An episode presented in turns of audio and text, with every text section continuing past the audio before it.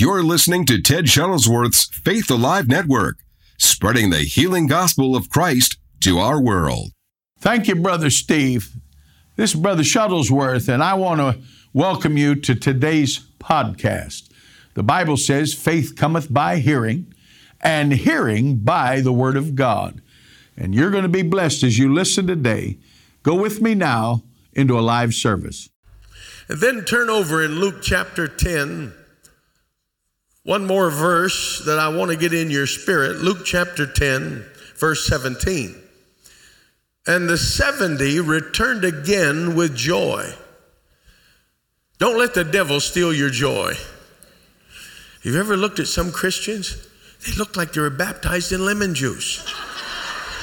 Sour, dissipated.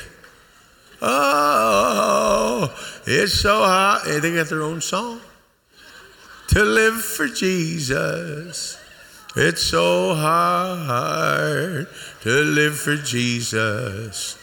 I think he's going to kill me and I'm going to drift away. One time I was holding a meeting, the pastor, I was single then, he wanted me to marry his daughter. He said, Doc, she can tear up a service. And he was right. She about killed it. He said, She's going to sing for you tonight. I said, Well, let her sing to the people and I'll listen. Just in case this was something he was planning after the service. Amen. And she got up and sang a song. Sister Mickey, she sang a song. God picked out a valley for me.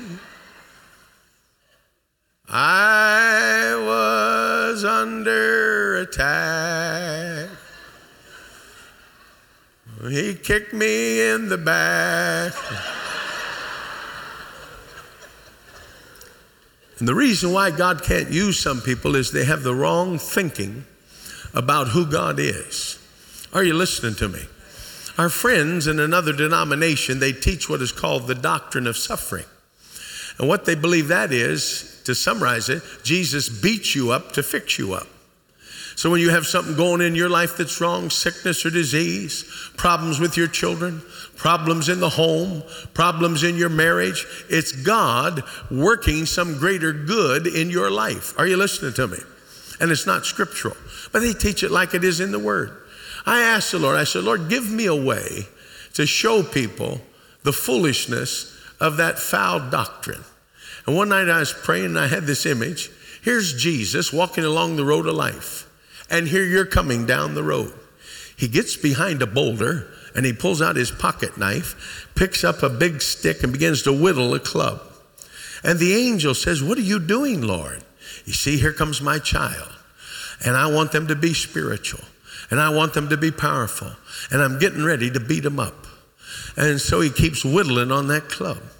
Here comes the child of God. Everything's rosy. Everything's good. Hallelujah. Thank you, Jesus. And Jesus jumps out from behind the rock. Whack! And he knocks his child down. Is that you, Lord? It's me. What are you doing? I'm beating you up, but then I'm going to fix you up. Then he takes his sandal and kicks them in the ribs, whacks them on the side of the head again, rolls them over, and shoves the stick right in their back then whacks them two more times, kicks them, and the angels they're going, "Oh my goodness. What is this?" And Jesus says to the angel, "I'm just beating up my child so I can fix him up." You know why you're laughing? You know how stupid that is. But one of the largest evangelical denominations in this nation teach the doctrine of suffering that it's God that is the one that makes you sick for some greater glory. In other words, they teach it's Calvary, the cross, and cancer. It is the atonement and arthritis. And they link everything bad that comes to you as being God working out some plan in your life. And then if you get healed, they say it's the devil that's doing the healing. Are you hearing me? This pastor from a, a particular university years ago invited me to come preach for him. And uh, he said to me, Now listen, if you come, you can't pray for the people. We don't believe in miracles. We don't believe in this. I said, Well, what in the world do you call me for?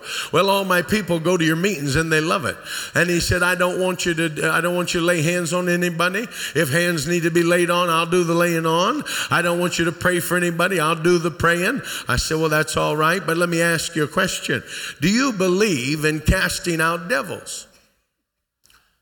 His face got happy.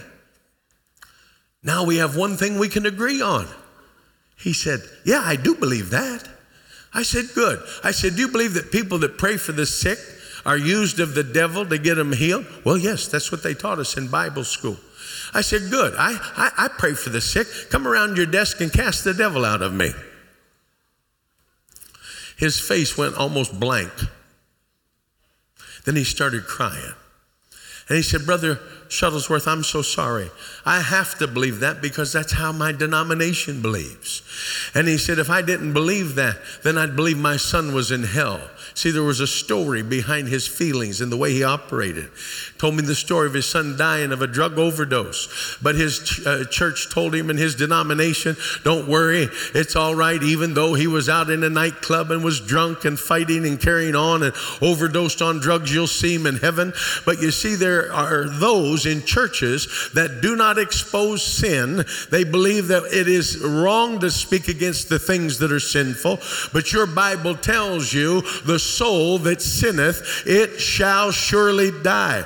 And we're living in a day that many preachers have sold out to the devil and they're letting the people have a feel good message and they're telling them you can do anything you want, you'll still go to heaven. But I'm here tonight to tell you when Jesus sent the 70 before him, he told them, Cast out devils, heal the sick, anoint with oil, raise the dead, cleanse the leper. Oh, hallelujah. There is a work to be done. Are you listening to me? And here is a message the devil doesn't want you to hear. I'm telling you, you can't live any old way you want to live and go to heaven. I'm telling you, you got to come out from among them and touch not the unclean thing. And he said, Then will I be your God and you shall be my people.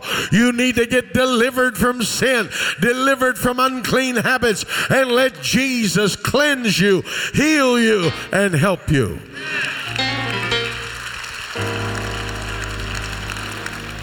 Can you say amen? They come back there happy. And he said unto them, I don't know what you're so happy about. I beheld Satan as lightning fall from heaven. I want to thank every one of you that are listening to Faith Alive Radio Network. I'm excited about this, and I am looking for people to stand with us on a monthly basis as partners to help us take the gospel of Jesus Christ around the world. I've used this saying for many years our cause is Christ, our compassion is for souls, and our commitment is to the world. And no matter what nation of the world that you're listening to this Faith Alive network, whatever nation you're in, you are a part of God's end time plan. Jesus taught us to go out into the highways and hedges and to compel people to come in. And by your support as a partner, you can help us do this. If you'll go to www.tedshuttlesworth.com forward slash give, you can sow a gift today to help us.